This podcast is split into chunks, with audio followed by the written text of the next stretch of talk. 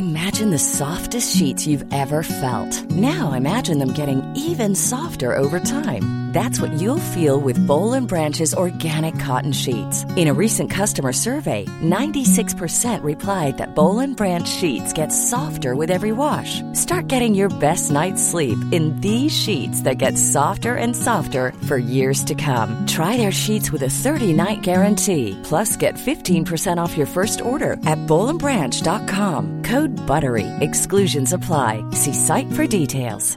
When you're ready to pop the question, the last thing you want to do is second-guess the ring. At BlueNile.com, you can design a one-of-a-kind ring with the ease and convenience of shopping online. Choose your diamond and setting. When you find the one, you'll get it delivered right to your door. Go to BlueNile.com and use promo code LISTEN to get $50 off your purchase of $500 or more. That's code LISTEN at BlueNile.com for $50 off your purchase. BlueNile.com, code LISTEN.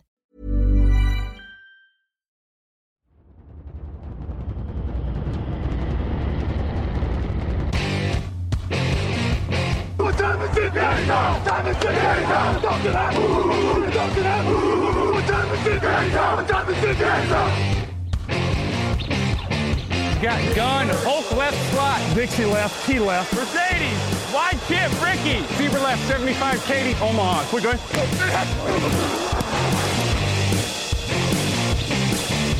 Last play of the game, who's going to win it? Luck rolling out to the right, ducks it up to Donnie Avery, goal line, touchdown!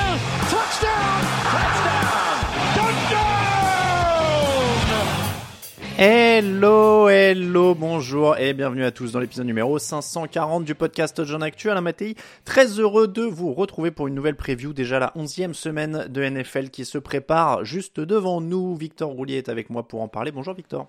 Bonjour Alain, bonjour à tous. Comment ça va Victor ?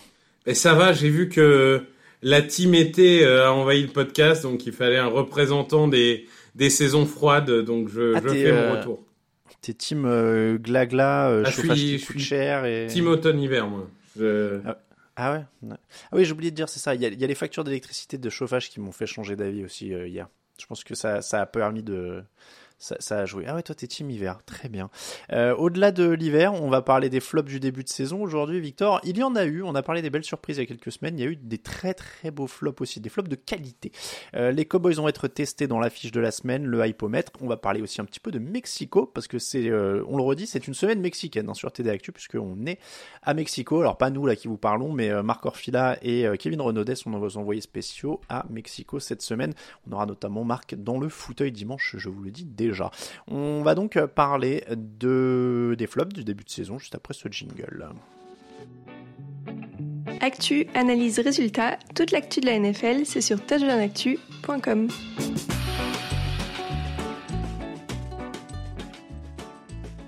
Les Giants, les Jets ou les Seahawks, c'était nos bonnes surprises du début de saison. Il y a des équipes pour lesquelles les choses se sont beaucoup moins bien passées cette saison, Victor. Nous en avons choisi chacun une. Quelle est pour toi la plus grande déception du début de la saison NFL après 10 semaines en 2022 ? Bah écoute, pour moi, ce sont les Green Bay Packers. Ça jouait entre deux équipes, mais t'as pris l'autre, donc on est bien. Écoute, il y a un moment, cette prolongation de Rodgers à 50 millions par an qui empêche de renforcer l'ensemble de l'effectif m'avait déjà un peu interpellé. C'est-à-dire que tu draftes Jordan Love au premier tour, tu trade up même pour le drafter il y a 2 ans au premier tour, et finalement tu t'obstines encore et toujours avec Rodgers. Bon, double MVP en titre, tu te dis c'est vrai que c'est difficile de tourner la page, il est toujours au sommet. Sauf que cette année, ça s'est pas du tout passé comme on l'espérait, pour plusieurs raisons. Le premier responsable pour moi, c'est Lafleur, qui est complètement perdu dans son play calling, qui s'adapte absolument pas au départ d'Adams, qui sous-utilise un jeu de course qui est pourtant performant, qui n'arrive pas à trouver une connexion avec ses healers de vestiaire. Enfin, on est sur un entraîneur bon, qui malgré tout a gagné 39 matchs en 3 ans, hein, donc superbe, mais qui pour la première fois s'est retrouvé face à un mur et il réussit pas trop à le grimper. S'ajoute à ça évidemment un Rodgers qui n'a pas envie, ou en tout cas qui la plupart des semaines n'avait pas envie. Et ça, c'est assez rare parce que Rodgers, on peut ne pas aimer le personnage, on peut trouver qu'il râle tout le temps, et c'est vrai qu'il râle tout le temps, mais sur le terrain, il avait quand même toujours répondu présent. Il s'était jamais vraiment effondré, il n'a jamais fait une mauvaise saison depuis qu'il est en NFL. Et là, il y a eu quand même des matchs où c'était pénible. Tu voyais qu'il n'essayait même pas. Donc, c'est vraiment donc problème de coach, le leader qui ne répond pas, la défense qui n'est pas cata, mais qui clairement ne performe pas au niveau attendu, notamment à l'arrière de cette défense, au niveau de defensive back, Amos, Savage, on se demande s'ils ont envie d'être là. Même Jair Alexander, il y a des matchs, il est passé à côté. Elle n'est pas mauvaise, cette défense Packers. Mais moi, je pensais cette année que les Packers seraient une équipe défensive. J'avais dit que pour moi, c'était potentiellement une top 5 défense. Ils sont très loin de ça. Mm. Et en plus, tu as des drafts qui sont étonnantes. Un choix de Myers au centre, alors que le monde entier voulait Creed Humphrey, qui était numéro 1 centre dans tous les boards. Bon, bah finalement, ils auraient mieux fait de prendre Humphrey. Des mecs comme Stokes, comme Watson, même si Watson a certes fait un bon match la semaine dernière, mais il y a beaucoup de joueurs qui peinent à confirmer. Et il y a eu un moment trop de confiance dans des joueurs qui sont maintenant constamment blessés. Un Bakhtiari, j'adore, mais ça fait 2 ans qu'il est blessé quasiment toutes les semaines. Il y a un moment, il faut juste tourner la page. Donc voilà, tout cet ensemble de choses fait que pour moi, les Packers qui devaient être un des 2 favoris dans cette NFC très ouverte et quasiment out des playoffs au bout de 10 matchs. Je crois que tu as à peu près tout dit là, je ne peux plus rien ajouter. Moi, ça me va parce que ça fait des semaines que je disais, et même dès le début de l'année, je ne comprenais pas pourquoi tout le monde les voyait si haut. Je trouvais qu'il y avait pas mal de lacunes, je trouvais que ça manquait de receveurs, je trouvais que ça manquait de pas mal de choses, et j'ai toujours un peu de mal avec ces... Alors, Tom Brady étant la grande exception, mais tous les joueurs qui « Ah, je vais peut-être prendre ma retraite » et puis qui reviennent « Ah, je vais peut-être prendre ma retraite » et puis qui reviennent, on voit que ça fait quand même rarement des bonnes choses. Aaron Rodgers a quand même beaucoup flirté pour avoir avec la retraite pour finir par avoir son gros chèque. Donc, ça aide pas. Il fait pas confiance à ses... Enfin, en tout cas, jusqu'à la semaine dernière, il fait pas confiance à ses coéquipiers. Donc... moi, tu prêches un convaincu, tu vois, la défense, et je la voyais pas si forte que ça, pour le coup, en début de saison. Donc, mais ceci étant dit, ils arrivent quand même à décevoir. C'est-à-dire que moi, j'en attendais pas autant que d'autres, mais évidemment, je les attendais pas si bas. Je pensais pas qu'ils allaient perdre 5 matchs de suite. Ils perdent contre les Giants, les Jets, les Commanders, les Bills, les Lions. Tu t'imagines jamais ça des Packers menés par Aaron Rodgers. C'est pas prévu. Et ceci étant dit, là, ils ont remonté un peu la tête, mais ils restent à 4-6. Derrière, ils jouent Titans, Eagles... Il y a aussi encore les Dolphins et les Vikings à leur programme. Je pense que ça fera pas play-off et ça sent la fin de quelque chose. Je sais pas si Aaron Rodgers va flirter vraiment avec la retraite cette fois ou y aller pour de bon, mais je pense que pour le coup il va commencer à être temps, même s'il était WMVP et que c'était pas honteux de revenir, mais les conditions étaient un petit peu étranges, play-off ou pas play-off. Ouais, je pense que en tout cas, je sais pas si ça sera à retraite, mais il portera pas le maillot des Packers l'année prochaine. Très bien. C'est ce qu'on disait déjà l'an dernier. Oui, je sais. Le grand cirque de Rodgers. Il y a un jour où on aura raison. C'est à force de dire tous les ans, il y a un jour où on aura raison. Bon, pour moi, la plus grosse déception de la saison, c'est les Broncos. J'ai retrouvé la preview de la saison publiée sur le site. C'est pas pour taper sur Lucas qui l'a écrite, parce que j'étais largement d'accord avec lui, mais je me demandais ce qu'on se disait, tu vois, il y a encore 3-4 mois. Je te donne la conclusion de la preview. C'était: au sein d'une division extrêmement relevée, les Broncos ont été testés tout au long de la saison régulière, mais avec l'arrivée de Russell Wilson, cette équipe est passée directement au rang de candidats sérieux aux playoffs. Est-ce que l'effectif est assez étoffé pour prétendre à la victoire finale? Pas sûr. Nathaniel Hackett a en tout cas de quoi construire autour de son franchise quarterback. Pronostic: 11 victoires, 6 défaites. Le Factor X, c'était Nathaniel Hackett dans la preview de Lucas. Encore une fois, c'est pas du tout pour me moquer parce que je pensais exactement la même chose. Voilà, Hackett déçoit, Russell Wilson déçoit aussi. Il est plus le même, 7 touchdowns pour 5 interceptions. Ce qui est dingue, c'est qu'il est à 2,6% de touchdowns sur ses passes en proportion. Il était l'an dernier à 6,3% par exemple. Donc il est en chute libre au niveau du taux de touchdown par rapport à son nombre de passes. Par contre, le taux de sac, lui, il est toujours aussi élevé. Donc tu commences à te dire en regardant ça, est-ce qu'on avait raté un truc, quoi? Est-ce que les Seahawks cachait bien ses failles, le mettait bien en valeur, parce que en fait les sacs ils étaient peut-être pour lui, en tout cas pas tous évidemment, mais il a un problème pour encaisser les sacs. Et en fait, quand il n'y a pas DK Metcalf, et encore, il n'avait pas toujours des grands receveurs à Seattle. C'est ça qui est dingue en fait. On se demande ce qui s'est cassé chez Russell Wilson, je trouve. Et c'est triste. Tu veux dire que c'est Carson Wentz du riche ? C'est dur, parce qu'il a été régulier pendant 10 ans quand même. Oui. Enfin, 7-8 ans. Non, mais je suis d'accord avec toi. Il y avait une stat terrible, c'est que si les Broncos avaient marqué 18 points par match... depuis le début de la saison, il sera 8-1, c'était ça, ça avait alors été c'est 20 points, on en a parlé avec Raphaël dans l'émission d'hier, c'est 20 points en fait, il fallait qu'il marque 20 points, et 20 points c'est pas le bout du monde, c'était la 24e, ce serait la 24e moyenne offensive en NFL aujourd'hui, donc c'est même pas leur demander d'être la première attaque. S'ils étaient la 24e attaque NFL, ils auraient un bilan de 8-1, parce que tu l'as bien dit, c'est là aussi où c'est hyper déprimant, c'est l'équipe qui autorise le moins de points par match, 16,6 points par match autorisés, mais c'est l'équipe qui en marque le moins avec 14,6 points par match, et là encore c'est dingue quoi, c'est-à-dire que en plus, alors évidemment on n'est pas dans le vestiaire, on ne sait pas comment ça se passe et tout, mais t'imagines le coordinateur défensif, c'est Ejiro Evero il s'appelle, alors j'avoue que je le connaissais pas très bien. Mais donc ce mec-là, il mène comment dire, la défense des Broncos. Ils lui ont enlevé Bradley Chubb quand même en cours de saison en disant non bah pff, écoute c'est bon c'est fini quoi tu vois. Eux ils doivent avoir une rage terrible, ils font un taf de fou.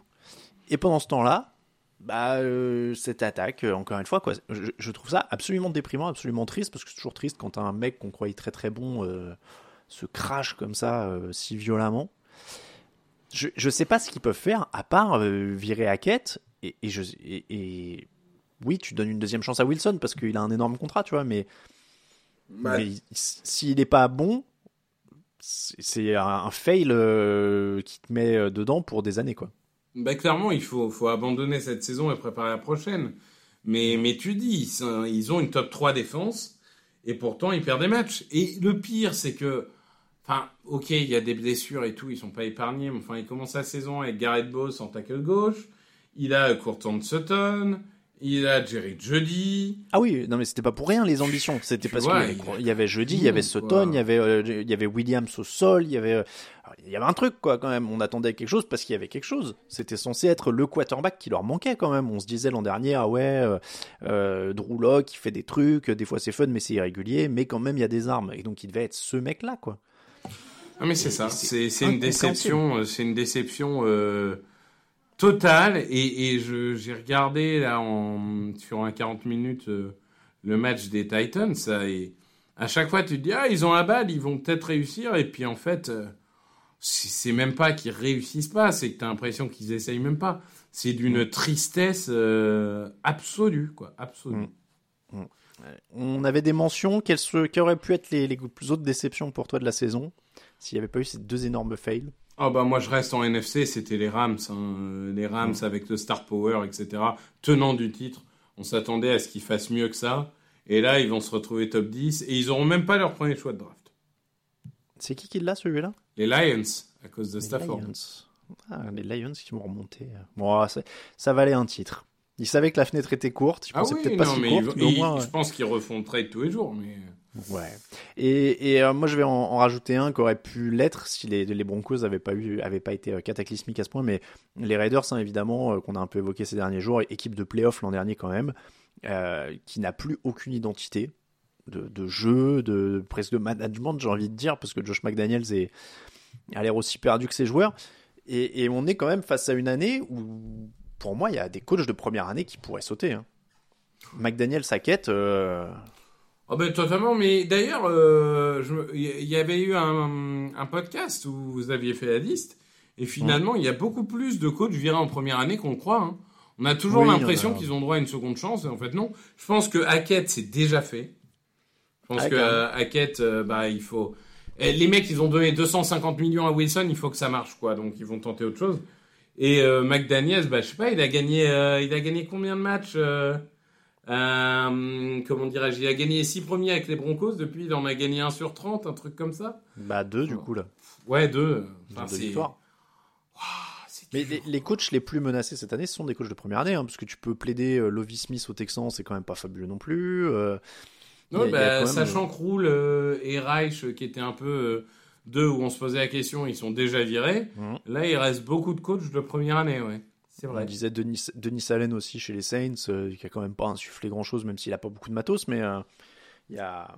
Je dirais qu'il y a quand même Cliff Kingsbury, dont j'espère qu'il dégage quand même. J'allais dire, ouais, il y a Kingsbury, mais il y en a beaucoup. Hein, ça pourrait être une année où tu as un tiers de la ligue qui change de coach. Hein. On y viendra plus tard dans la saison, parce que je pense que c'est encore un peu court. Là, on arrive en semaine 10. Maintenant, on va aussi arriver dans cette période où les équipes vont dire on attend la fin de la saison. Mm-hmm. Mais ça commence à faire pas mal d'équipes qui pourraient changer. Donc, les déceptions de la saison, on a dit Packers et Broncos. Si on doit faire un vote, parce qu'on s'était dit on en prend une chacune. Si on doit voter, allez, c'est quoi la plus grosse pour toi, Packers ou Broncos ? Ouais, Broncos aussi. Ouais. Allez, l'affiche de la semaine. L'affiche de la semaine, elle oppose les Vikings aux Cowboys. Les Vikings sont à 8 victoires pour une défaite. Les Cowboys sont à 6 victoires pour 3 défaites. Oui, encore les Vikings, c'était déjà eux dans l'affiche de la semaine dernière. Mais on va surtout parler des Cowboys. Dans cette preview, victoire Dallas semblait plus que solide. Et puis la semaine dernière, ils se sont inclinés de manière un peu surprenante contre les Packers. En menant 28-14, ils ont perdu. Ils ont souffert au sol. Ils ont eu plus de mal que d'habitude à mettre la pression sur le quarterback. Est-ce que c'est une erreur de parcours ou est-ce que tu as vu des choses inquiétantes ? C'est un bon gros choc des familles, hein, mais après, inquiétant, non. Je veux dire, dans une saison, encore plus dans celle-là, on voit que tout le monde peut battre tout le monde. Tu perds des matchs, hein, c'est inéluctable. C'était pas non plus, ils ne se sont pas pris 45-0 en perdant 17 ballons. Bon. Ils ont perdu un match couperet où ils ont mal géré la fin de match. J'ai envie de dire que la plus grosse inquiétude, c'est Dak Prescott, hein. Parce que... Ah, exactement. Moi, j'allais te dire, il arrive quand ce match référence ? C'est ça. C'est ça. Il a été blessé. Et puis là, pour l'instant, il n'est pas encore... Il n'est pas cata, hein. Mais non, il n'est pas encore dans le rythme où on a connu Dak Prescott. Je comprends aussi qu'un joueur qui a été blessé comme ça, je pense que sa préparation physique est faite de telle manière à ce qu'il revienne vraiment au sommet en décembre-janvier. Hein. Ça, il n'y a pas de problème. Mais c'est vrai qu'on en attend plus, sachant qu'il a une ligne qui tient plus la route qu'on aurait pu le croire. C'est pas non plus Byzance, mais ça tient la route. Il y a Dalton Schultz qui est revenu, ce qui lui donne quand même une alternative à CeeDee Lamb et à Noah Brown, parce que Michael Gallup, lui aussi, est un peu un fantôme depuis sa retour de blessure. Et t'as cette défense spectaculaire, cette défense qui provoque des pertes de balles, mais qui commence à montrer un peu des signes. Alors je sais pas si c'est de la fatigue ou d'inconstance, mais la domination de la ligne défensive qu'on avait vue et du front seven qu'on avait vu au début de la saison est un peu moins claire ces dernières semaines. Ouais, c'est vrai que c'était aussi un truc sur lequel... je comptais revenir. Je pense pas que Micah Parsons va rester sur son, pas dire non-match, mais match où il a zéro pression face à Green Bay. Mais ça va être très intéressant de voir la réaction 1 de Micah Parsons. Un autre gros duel, parce qu'il faut venir quand même à ce match. On parle d'une affiche, Trevon Diggs contre Justin Jefferson. Il y a un gros potentiel de gros jeu des deux côtés, j'ai envie de dire. Ah bah ça, c'est sûr. Micah Parsons, tu permettras de dire qu'il a été mis en couverture par son coach tout le match, ce qui n'aide pas à mettre des pressions sur le quarterback. Oui, il a que 8 snaps hein, où il va rusher le quarterback. C'était assez étonnant. Diggs-Jefferson, c'est évidemment un duel. Hein. Jefferson, il nous a sorti un match, le genre de match dont on se souvient, hein, le genre de réception dont on se souvient à la fin de la saison. On se dit, ça c'était incroyable. Donc, c'est un des meilleurs receveurs de la ligue. Trevon Diggs n'est pas un des meilleurs cornerbacks de la ligue. Par contre, c'est un aimant à ballon. Et quand on sait la propension qu'a notre ami Kirk Cousins à parfois, on va dire, dégoupiller, même si cette saison, il faut lui reconnaître qu'il n'a dégoupillé qu'une seule fois, c'était face aux Eagles. Ce reste du temps, il est plutôt propre. Il y a toujours ce risque où il balance deux interceptions dans ce match. Après, je crois que c'est pas en prime time. Hein. Non. Donc, je le dirai après, mais je crois pas. On connaît la fameuse légende de Kirk Cousins en prime time. Mais pour moi, c'est un duel que Jefferson doit dominer. En fait, c'est pas genre un 50-50 de quel côté va tomber la pièce. C'est Jefferson, il doit lui dire, écoute, c'est moi le boss et je t'explose la tête. Donc, la pression, pour moi, elle est sur Jefferson parce que c'est comme ça qu'ils gagneront le match. Deux questions pour résumer. Est-ce que les Vikings peuvent être réguliers ? Oui, bah ils le sont. Ils ont gagné 8 matchs sur 9. Non, je parle régulier dans le même match. C'est-à-dire pas faire touchdown, punt, touchdown. Est-ce qu'ils peuvent dominer un match complet ? Oui, moi je pense que oui. Très bien. Deuxième question, est-ce que Dak Prescott et cette attaque peuvent accélérer et sortir un match référence contre Minnesota ? Oui, je pense que la défense de Minnesota n'est pas aussi bonne que certains veulent le faire croire. Très bien. Instant porte ouverte, l'important c'est la bataille des ballons perdus. Deux des meilleures équipes de la Ligue sur le différentiel des ballons perdus gagnés, plus 8 pour Minnesota, plus 6 pour Dallas. Là, c'est de la loterie, je te dis que c'est important, mais ça va être difficile de pronostiquer. Non, mais c'est un peu comme le Eagles Cowboys, si on avait vu que ça avait tourné comme ça. Ces équipes qui perdent très peu de ballons, bah, par définition, le moment où ils en perdent, ça leur revient en plein dans la tête. Hein. Donc, ça va être très important, oui, c'est sûr. Pronostic. Moi, je vais partir sur les Cowboys. Je vais partir sur les Cowboys. Honnêtement, d'ailleurs, je vois dans la rédac, c'est 50-50. Et c'est assez fair, hein, d'ailleurs. Parce que les Vikings sont favoris, mais c'est pas non plus c'est à Minnesota, je crois. Mais c'est pas gagné du tout. Moi, je sais pas. Il y a une vibe. Tu sais, les Cowboys, ils aiment bien arriver dans ces gros matchs et venir faire la perf. J'y crois. Je crois à cette équipe des Cowboys. C'est le genre de semaine qu'ils aiment bien. Oui, franchement. Jouer. Franchement, je suis indécis, donc je comprends aussi le 50-50. Je vais partir sur les Vikings quand même, allez, parce que ce qu'ils font en ce moment. je pense que je vais... Ouais, Vikings, allez, pronostic. Many of us have those stubborn pounds that seem impossible to lose, no matter how good we eat or how hard we work out. My solution is PlushCare. PlushCare is a leading telehealth provider with doctors who are there for you day and night to partner with you in your weight loss journey. They can prescribe FDA-approved weight loss medications like Wegovy and Zepbound for those who qualify. Plus, they accept most insurance plans. To get started, visit plushcare.com/weightloss. That's plushcare.com/weightloss. I'm Sandra, and I'm just the professional your small business was looking for. But you didn't hire me because you didn't use LinkedIn Jobs. LinkedIn has professionals you can't find anywhere else, including those who aren't actively looking for a new job but might be open to the perfect role, like me. In a given month, over 70% of LinkedIn users don't visit other leading job sites. So if you're not looking on LinkedIn, you'll miss out on great candidates like Sandra. Start hiring professionals like a professional. Post your free job on linkedin.com/people today. It's time, baby. Make it special tonight. Make tonight special. It's our night, and it's our division. It's our time to go win it. We're going to start fast and finish strong. Yes, sir. We're going to work on three. One, two, three, work.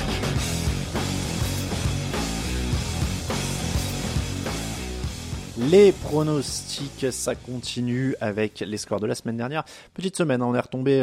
Oui, Raphaël, il a pris cher avec un 5 sur 14, 6 pour Victor, 6 pour Lucas, 7 pour Raoul et moi-même, 8 pour Grégory. Grégory, en tête à égalité avec moi, on est à 87, soit 58% de bons pronostics. Derrière, Raphaël à 86, Victor 85, Raoul 84, Lucas 78, toujours un petit peu dans le groupetto. Victor, on attaque cette semaine 11, on a les pronos de tout le monde et on attaque... avec le hypomètre. Le premier match, c'est donc Vikings Cowboys qu'on a tous les deux pronostiqué différemment. Quel est ton premier match, le match qui te chauffe le plus cette semaine ? Bah écoute, Chargers Chiefs, c'est quand même un match absolument délicieux entre Justin Herbert et Patrick Mahomes, même si Justin Herbert est diminué, ça se voit, il n'est pas aussi dominant qu'il a pu l'être. Mais écoute, c'est d'un côté... T'as une équipe de Kansas City qui doit prouver que Buffalo commence à perdre et tous les patrons de l'AFC, c'est nous. Tu vois, c'est vraiment le statement game. Et d'un autre côté, t'as une équipe des Chargers qui, en général, pose des problèmes déjà à Kansas City. Et puis là, par contre, on a commencé à perdre des matchs. Et si on veut rester dans la course, dans cette AFC ultra compétitive et pouvoir rêver à la wildcard, bah, il va falloir gagner des matchs maintenant. Donc, c'est peut-être pas la dernière chance, mais c'est une des dernières chances. Donc, moi, j'ai vraiment envie de voir est-ce que cette attaque des Chargers peut se réveiller. Il faut qu'elle reste équilibrée entre course et run, parce que au niveau de la course, entre passe et course, parce que au niveau de la course, faut pas oublier que ça reste quelque chose d'important dans l'attaque Chargers. Il n'y a pas que Herbert. C'est évidemment un duel de division. Je veux dire, c'est un match couperé et qui est encore plus important pour les Chargers. Ils sont dos au mur et on parlait des coachs menacés. Attention si les Chargers loupent les playoffs une deuxième année de suite pour notre ami Staley. Oui, je trouve que ça commence aussi à potentiellement sentir mauvais. Après, moi, je suis assez étonné des pronostics dans la rédaction parce que je vois pas mal de Chargers. Et, enfin, je vois Greg et Raoul qui tentent les Chargers. J'avoue que les Chiefs sont statistiquement la meilleure attaque de la ligue, tu vois. Donc, je vois pas comment, en l'état actuel des choses, les Chargers, avec toutes les blessures, avec Justin Herbert qui est dans l'état où il a l'air d'être, c'est un défi, hein. Mais pour moi, c'est Chiefs sans hésitation, quoi. Ouais, moi aussi. Bon. Je prends pour une fois le match du jeudi derrière Packers-Titans avec une défense des Titans ultra accrocheuse, vraiment une équipe à laquelle il faut rendre hommage parce que Mike Vrabel fait un boulot de coaching complètement dingue. Il sera pas coach de l'année parce que y a des jeunes, parce que il y a ceci ou cela, mais on a parlé de ça avec Raphaël lundi, la théorie du coach meneur-d'homme contre la théorie du coach tacticien. Bah voilà, vous avez Mike Vrabel contre Matt Lafleur. Je vous laisse apprécier, mais il y a des chances qu'il y ait un mec qui arrive à gagner avec Ryan Tannehill, des blessés en défense et tout ça, face à Aaron Rodgers, quoi. Donc les Titans pour moi. Oh, mais moi je vends Vrabel depuis le début de saison, je vends les Titans, etc. Je suis heureux de voir que tu finis par, t'as fini par voir la lumière au bout du tunnel. Écoute, ah, non, t'es dur parce que Vrabel, ça fait, j'ai jamais tapé dessus. Non, je suis d'accord. Non, c'était plus sur le côté non spectaculaire des Titans. Par contre, ils sont ennuyeux, c'est terrible. Non, mais ça, on est bien d'accord. Écoute, malgré tout, c'est à Green Bay, ça reste Rodgers. Pour moi, c'était un match 50-50. J'ai parié les Packers pour une simple et bonne raison. C'est comme pendant 20 minutes, j'ai expliqué qu'ils étaient finis. Ils vont forcément gagner pour me faire mentir, tu vois. Justement, moi j'essaie de me tenir, j'ai dit qu'ils étaient finis la semaine dernière, ils ont gagné, donc je ne vais pas en démordre, je ne vais pas retourner ma veste, je continue à dire qu'ils sont finis et ils vont perdre celui-là, l'autre c'était un peu le chant du signe, tu vois. J'entends. Eh bien on va faire un petit coucou, alors c'est peut-être pas le quatrième match le plus hype, mais j'ai envie de faire un petit coucou à, tu disais, à Marc et Kevin, qui vont quand même aller à Mexico. Et quelle chance on a, enfin 30 ans, on arrive même à envoyer des gens au Mexique. Je suis un peu jaloux d'ailleurs parce que Marc il est déjà. Ouais, mais on enregistre là. Mais c'est vrai que Marc il était déjà au Mexique, je crois, quoi qu'il arrive. Et puis Kevin il vient d'un peu moins loin que la France, donc pour lui c'est faisable. Mais c'est vrai que bon c'est un peu comme Munich, comme Londres. Ces matchs à l'extérieur c'est toujours intéressant. En plus pour le coup des équipes de l'ouest des États-Unis et Arizona qui est quand même pas si loin de la frontière, je pense qu'il va quand même y avoir une bonne ambiance. C'est des équipes bien choisies en fait pour un match à Mexico, je trouve. Là par contre on est sur un duel déséquilibré. Ouais. On est sur une équipe des Cards qui est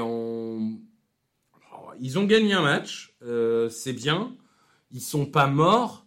Mais ça reste l'équipe la plus mal coachée de la ligue et j'ai du mal à croire qu'ils arrivent à dominer une équipe des Niners qui est en train de devenir celle qu'on attend, c'est-à-dire une défense implacable, une attaque qui redevient efficace, une équipe solide qui va gagner match après match, qui à mon avis va gagner cette division et qui sera un poison en playoff. Donc 49ers. 49ers pour moi aussi, et donc je le disais, Marc et Kevin, c'est la première fois qu'on sera accrédité pour un Monday Night Football aussi du coup. Ah oui. On n'a pas encore fait de Monday Night Football TDA. Donc 49ers pour tout le monde. Je vais t'étonner avec le suivant. Vas-y. Attention, je suis audacieux. Tu sais qu'il y a des gens, par exemple, ils ont regardé TF1, il y avait un truc avec des acteurs actuels qui remixaient les inconnus. Là, j'ai pas regardé, hein, ce qui paraît, c'était voilà. Donc des fois, il faut savoir risquer, tu vois, des choses. Mm-hmm. Donc, je vais proposer Broncos Raiders. Le Disaster Bowl. D'accord. le Disaster Bowl, les deux déceptions dont on a parlé, dont j'ai parlé tout à l'heure. Parce que, encore une fois, si vous avez aimé la spéciale des inconnus sur TF1, par exemple, bah, c'est un match pour vous, tu vois. Il y a un truc, il y a un public. Il y a des gens qui ont tenté, qui ont été audacieux, qui ont souffert, mais voilà. Non, mais en vrai, Nathaniel Hackett, Josh McDaniels, les Raiders marquent 22 points par match, donc en théorie, ça passe. Même s'ils vont être ralentis encore par cette défense, mais du coup, 17-18 points, ça passe. Donc je vais dire les Raiders, même si leur défense est nulle aussi, et pas bonne aussi, pas nulle, mais pas très bonne non plus.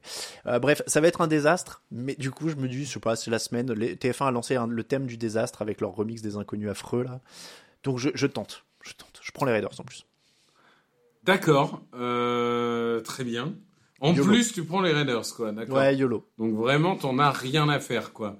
Je m'inquiète un peu d'ailleurs, parce que les seuls autres qui prennent les Raiders, c'est Lucas et Raoul. C'est Lucas et Raoul, ouais, ce qui en général est plutôt une mauvaise idée. Écoute, moi, je vais pas te mentir, hein, je l'avais 15e sur 14. Hein. Oui, non, mais je m'en doutais, c'est pour ça que je disais que c'était une surprise. Non, mais voilà, en 14e, par principe, j'avais mis Valenciennes-Amiens, tu vois. Pour te dire que même ça, j'avais plus envie de regarder. Non, je troll. En vrai, c'est deux équipes qui doivent sauver l'honneur. C'est un match qui aura une grosse influence sur le classement de la draft. Moi, j'ai envie de prendre les Broncos parce que je pense que quand même, ils sont plus talentueux. Au sens où, je veux dire, ils ont une attaque et une défense, malgré tout, surtout une défense, certes, mais une attaque qui, sur un match, peut tourner, alors que vraiment, les Raiders, ils n'ont pas de défense, ça, on le sait déjà, et en plus, une attaque est perdue, Carr qui commence à pleurer en conférence de presse et tout, les mecs, ils sont au bout du rouleau, quoi. Ils sont au bout du rouleau. Moi, je mise Broncos, quand même. Mais c'est pour ça que je te dis, ça se regarde comme une spéciale des inconnus où, hein, faites entrer l'accusé, vous vous sentirez peut-être même un peu coupable d'avoir toute cette souffrance ou ces trucs horribles devant vous, mais des fois, voilà, il faut y aller, quoi. Qu'est-ce que tu prends derrière ? Match de division, match d'AFC décisif pour la course au play-off, Patriots-Jets. Oh, quand même ! T'es dur ? Je te sens... Non, je l'avais pas mal plus bas, parce que je veux bien... Ouais, j'aime bien voir les Jets, parce qu'ils défendent bien. J'ai pas super envie de voir l'attaque des Patriots en ce moment.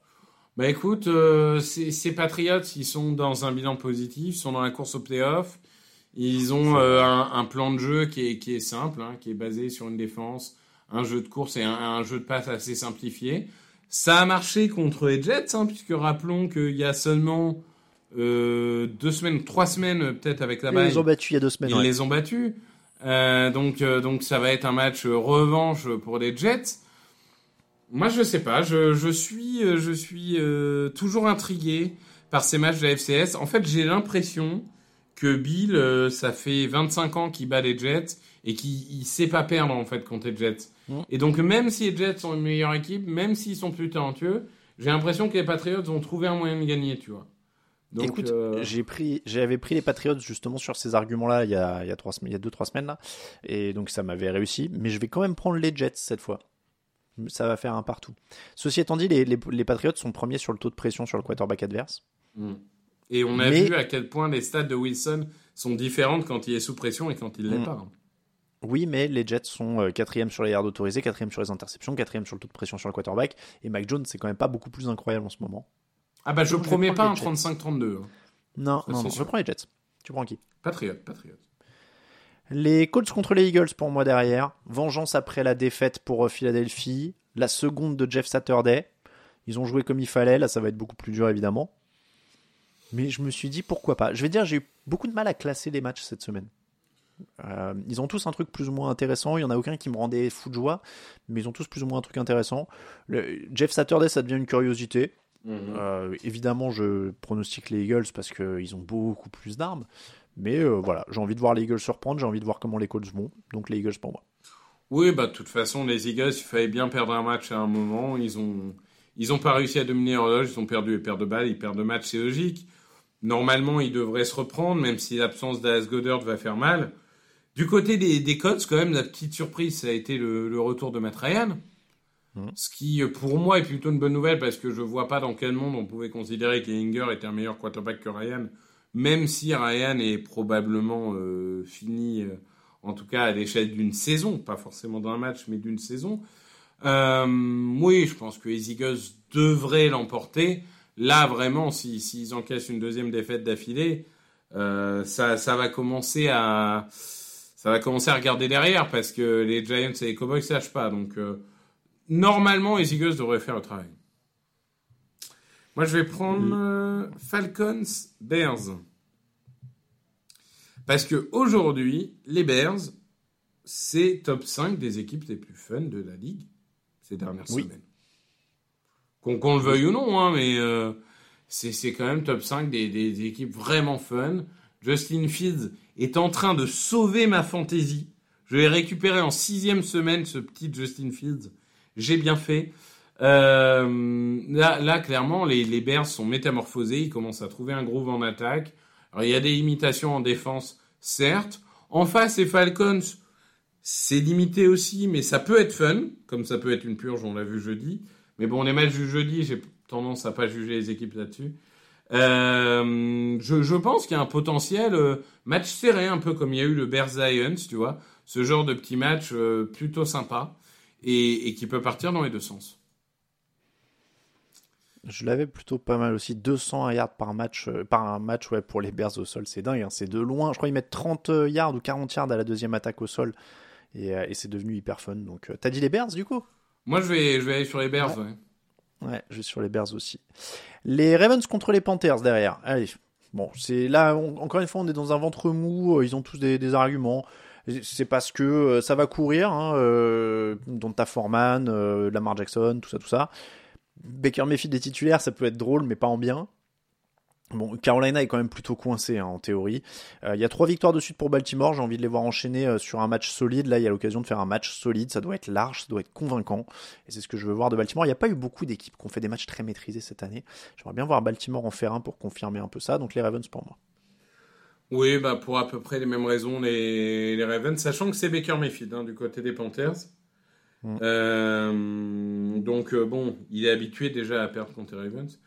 Non, je pense que comme tu dis, on a envie de voir plus de constance de cette équipe, quoi. On sait qu'il y a du talent, mais on a vu des matchs où ils menaient largement, ils n'ont pas réussi à revenir, d'autres matchs où ils ont un peu perdu tout seul. Enfin, on veut plus de constance parce que c'est clairement une équipe poil à gratter en AFC, mais il va falloir un petit peu que la sauce prenne. Moi, derrière, je vais te prendre Giants-Lions. Parce que je suis de plus en plus intrigué par cette équipe des Giants. Écoute, on a dit la semaine dernière, les Giants, pour la première fois de la saison, ils sont favoris. Comment est-ce qu'ils vont se comporter, etc. Bah écoute, ils se sont comportés en patron. Hein. C'était pas le plus beau match de l'histoire. Mais ils ont gagné. Ils ont gagné assez tranquillement, je dirais, assez en maîtrise. Et c'est ce qu'il faut faire. Donc bravo à eux. Et là encore, les Lions, c'est le genre de match, tu dois dominer. Et là, globalement, tu es déjà en train de quasiment valider ta place en play-off en NFC, ce qui est quand même absolument inimaginable avant le début de la saison. Donc, c'est vraiment... c'est pas le moment de lâcher, quoi. Donc là, il faut du Saquon, il faut du Daniel Jones qui fait ce qu'il peut avec 3 bouts de bois et 2 cailloux. Et il faut continuer à jouer comme ça. Parce que les Lions, potentiel explosif beaucoup plus élevé que les Texans, tu vois. Les Lions, sur un gros soir, Amon-Ra St. Brown, il te met 150 yards et 3 touchdowns sur le dos. Jamal Williams, il te met 100 yards, tu vois. Et pour moi, c'est la question de ce match. C'est qu'est-ce qui se passe si New York a 10 points de retard ? Je pense qu'ils ont perdu, s'ils ont 10 points de retard. Il ne faut justement pas qu'ils aient 10 points de retard. Ça me semble aussi être toute l'intrigue de ce match-là. Je prends les Giants quand même. Je prends les Giants aussi. Il nous reste Bills, Browns, Texans, Commanders, Saints, Rams, Steelers, Bengals. Tiens, allez. Dis-nous. Steelers, Bengals. Allez, ouais. Steelers, Bengals. Parce que Joe Burrow, qui revient d'une semaine de repos, contre TJ Watt et la défense de Pittsburgh. Et que, si je ne dis pas de bêtises, ça a été une des défaites surprises, non des... Oui, c'est ça, les Bengals ont perdu en ouverture de la saison contre les Steelers, 23-10. Donc, ça me tente bien.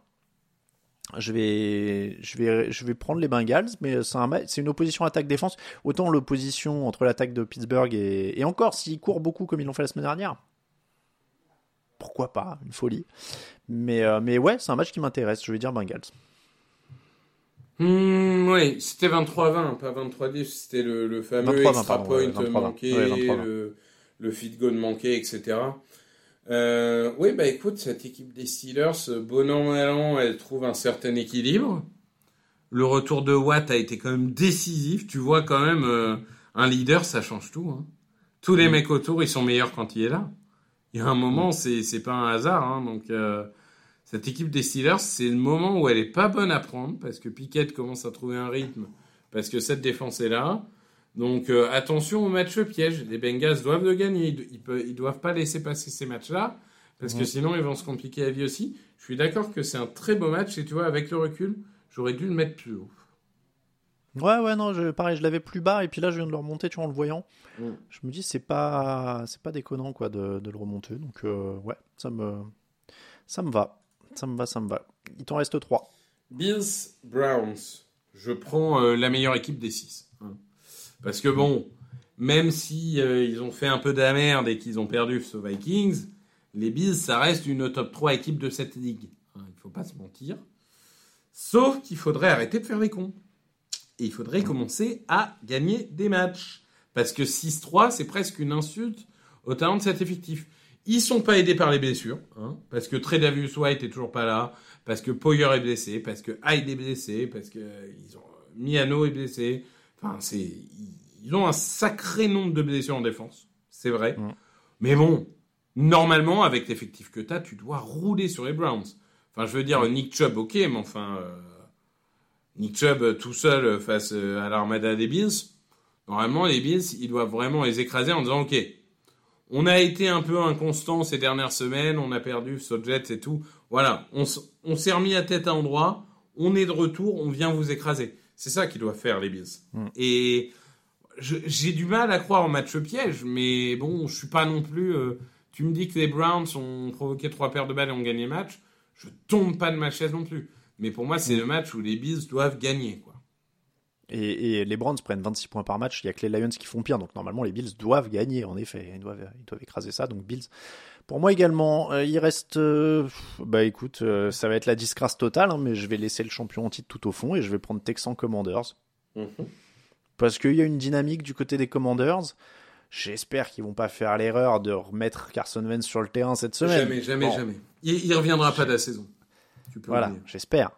Mais voilà, typiquement, parce que c'est typiquement le match où les Commanders vont ruiner tous les espoirs qu'on avait mis en eux, tu sais, depuis quelques semaines, en mode ils ont construit un petit truc, Tyler Heineke, parce qu'ils sont quand même à 4 victoires en 5 matchs, hein, et ils ont perdu que contre les Vikings de 3 points. Donc il y a un petit truc. Il y a une défense qui va mieux, il y a une attaque qui est quand même solidaire autour d'Heineke, et en face, il y a des Texans qui ont quand même, c'est le néant offensivement. Voilà, donc je vais prendre les Commanders en espérant qu'ils ne ruinent pas tout. Une défense qui va mieux et qui va récupérer Chase Young. Oui, c'est pas encore sûr, hein. Il est pas encore j'ai vu des tweets hier où il disait que là quand même. Ouais, ça s'approche vraiment.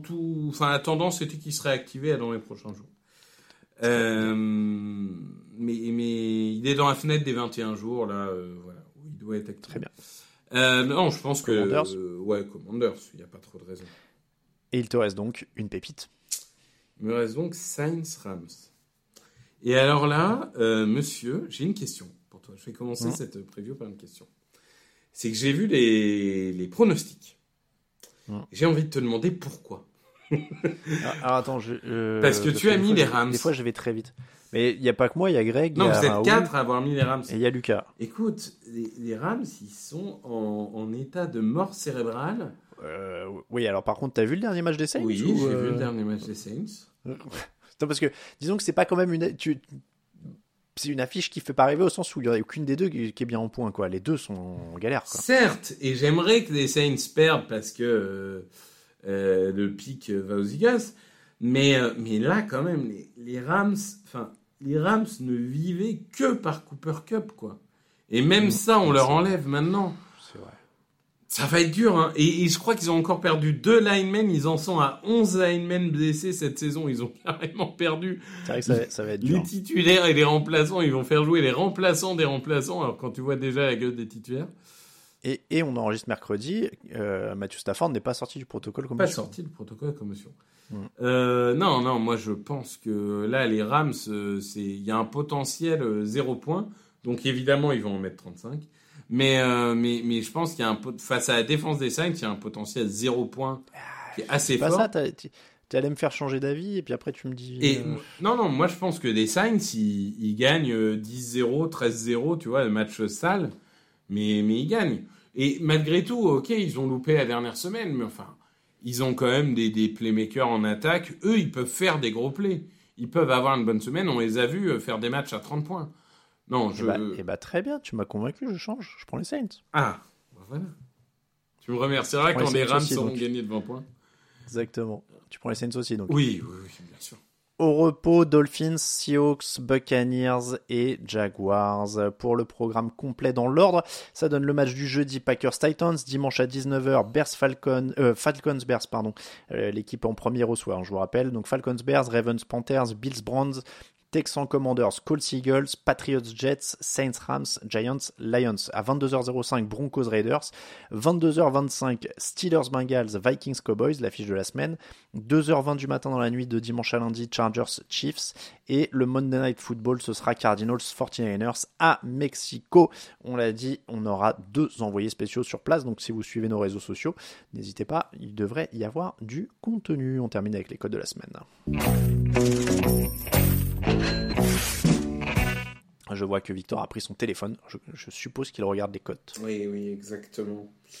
J'ai Bears à 2,26. Je l'ai mis dans ma vidéo Unibet de la semaine. Alors, quand je dis la vidéo Unibet de la semaine, pour ceux qui n'ont pas suivi, c'est sur nos réseaux sociaux. Je mets une vidéo de 2 minutes toutes les semaines, montée par Xavier, que je remercie beaucoup. Et en effet, les Bears contre les Falcons à plus de 2, ça me va totalement. Et si tu crois à tes Jets, ils sont à 2,29. Pour moi, c'est un match un peu pile ou face, quoi. Non, mais 2,29, c'est pas inintéressant. Hein. Ouais. Oui. Les Lions à 2,22, si tu penses qu'ils ont un coup de chaud contre les Giants. Ouais. 97% des gens ont voté pour les Giants. Je trouve ça hallucinant. Ok, très bien. Oh. Oui, ouais, ça me paraît beaucoup. En effet, 97% de paris sur les Giants. Je veux dire, les Giants sont favoris. Hein. Attention, qu'on se trompe pas. Ouais, mais enfin, bon, 97%. Le Vikings-Cowboys, il est pas facile. T'as les Vikings qui sont à 1,90, si t'y crois. Ouais, moi, j'ai plutôt misé Cowboys. Donc, Ouais. C'est... Alors, Bears-Jets, qu'est-ce qu'on prend en 3 ? Les Rams sont à 2,45, mais tu m'as dit que t'y croyais 0 et tu m'as convaincu, donc non. Les Commanders sont à 1,52. Contre Houston. Ouais, je pense que c'est la meilleure chose à faire. Ouais. Au-dessus d'un 50, t'es pas mal. Hein. Ouais. Donc, Bears de 26 contre les Falcons, Jets de 29 contre les Patriots et Commanders 1,52 contre les Texans. Vous pouvez évidemment les jouer séparément et vous pouvez jouer 5€ en combiné. Ça donne 39,33€ de gain potentiel. YOLO, soyons fous. YOLO. 4,80 les Panthers contre les Ravens. En effet, c'est du YOLO. Ouais, là tu pars loin quand même. Et les Lions qui tapent les Giants de 22, petit coup de chaud. Les Vikings à 1,90, on peut les mettre dans le YOLO. Ok. On y croit. Et quoi, les Raiders à 2,11. Les Chargers qui font leur upset annuel contre les Chiefs. Moi, j'y crois pas du tout à celui-là. Bon, après, je sais que c'est du YOLO, mais... les Rams de 45. J'allais dire l'orgueil du champion. Champion, les 2,45 Rams. L'orgueil du champion pour le YOLO. Les Rams à 2,45, les Vikings à 1,90 et les Lions à 2,22. On rajoute ça aux 3 précédents. Ça fait 5€ misés, 436,58€ de gain potentiel. On n'est pas sur des YOLO, méga YOLO. Hein, comme ça. Bah, faut dire, il y a quasiment. Enfin, la NFL est tellement paritaire cette année que 80% des cotes, elles ont à 1,80. Donc. C'est vrai, les codes sont très équilibrés. Ceci étant dit, cette semaine, tu as quand même Brands à 3,62, Panthers à 4,80, 2,98 pour les Chargers, 3,42 pour les Cardinals. Hein. Ouais, mais les Chargers, t'as pas voulu. Non, allez, je sais pas. N'oubliez pas qu'évidemment jouer comporte des risques, endettement, isolement, dépendance. Pour être aidé, vous pouvez appeler le 09 74 75 13 13. Merci beaucoup Victor. Mais merci Alain, merci à tous. Gros programme. Vous avez parlé de quoi ? J'ai vu un fichier avec marqué juste cornerback dans le. Exactement. Pour la draft. Nous allons parler d'un gros et d'un petit cornerback, donc il y en aura pour tout le monde. Très bien. Voilà. Très bien. Donc ça, ce sera dans l'émission draft de vendredi. Dans la rétro de samedi, c'est déjà prêt. Et je ne dis qu'une chose, j'ai retrouvé cette émission. Je m'étais dit, les gens aiment bien les drafts, tu vois, les direct drafts. Donc, une semaine sur deux, grosso modo, je mets un replay de top 10 drafts. Et il y a ce replay où, à un moment, j'ai cette expression à l'antenne où je dis, les gars, apparemment, il y a une histoire de vidéo avec Larry Mittensill qui fume un bong dans un masque à gaz. Voilà. Et c'est le premier tour de la draft 2016 qui est assez légendaire. Donc, il sera en ligne samedi matin, où Larry Mittensill avait animé toute notre nuit. Je peux vous dire qu'en 1h30, parce qu'on met le top 10 seulement en ligne, hein. En 1h30 on découvre la vidéo, on essaie de trouver des explications et il s'excuse, tout va très vite ce soir-là. En fait il a eu le temps de s'excuser avant le 10e choix de la draft, voilà. Et Larry Mittensill donc, qui avait animé tout ça, mais il est prêt en 12 à la fin, non, je crois 13, ouais, il est 13e, mais du coup en plus de Larry Mittensill évidemment, je vous rappelle que c'est la draft de Carson Wentz et Jared Goff qui est numéro 1 pour les Rams, donc on parle beaucoup de Jared Goff et de Jeff Fisher hein, dans cette émission rétro, donc n'hésitez pas à jeter une oreille. Le reste, ce sera évidemment le fauteuil à 17h30, on se retrouve et ce sera avec Marco en direct de Mexico, j'espère que je le dis bien, mais donc en direct de Mexico City pour faire un petit point un petit peu sur ce qui se passe là-bas, l'ambiance d'avant-match, la ville, le stade, etc. Et puis avec Marco, on parlera aussi quand même de l'actualité de cette semaine, c'est-à-dire la NFL qui aurait la France dans le viseur. On développera un petit peu là-dessus et puis on se fera un petit peu du fantasy organisateur, c'est-à-dire qu'on essaiera de s'organiser le match idéal, tu vois, où est-ce qu'on le mettrait, avec quelles équipes, dans quel stade, dans quelle ville, etc. Évidemment, là, ce sera plus du fantasme, mais on va se marrer un petit peu. C'est comme ça que se termine l'épisode 540 du podcast Touchdown Actu. Vous pouvez nous écouter sur toutes les plateformes de podcast. Évidemment, n'hésitez pas à laisser des notes, des commentaires, des étoiles, tout ça, tout ça. Vous pouvez nous soutenir sur Tipeee. Il y a des nouveaux sous-verts années 90 qui sont arrivés. Pour nous suivre, les réseaux sociaux, vous avez l'habitude. Sur le site tdactu.com, il y a tous les liens de toute façon. Merci beaucoup, Victor. Et on se dit à très bientôt pour un nouvel épisode du podcast TD Actu. Ciao, ciao.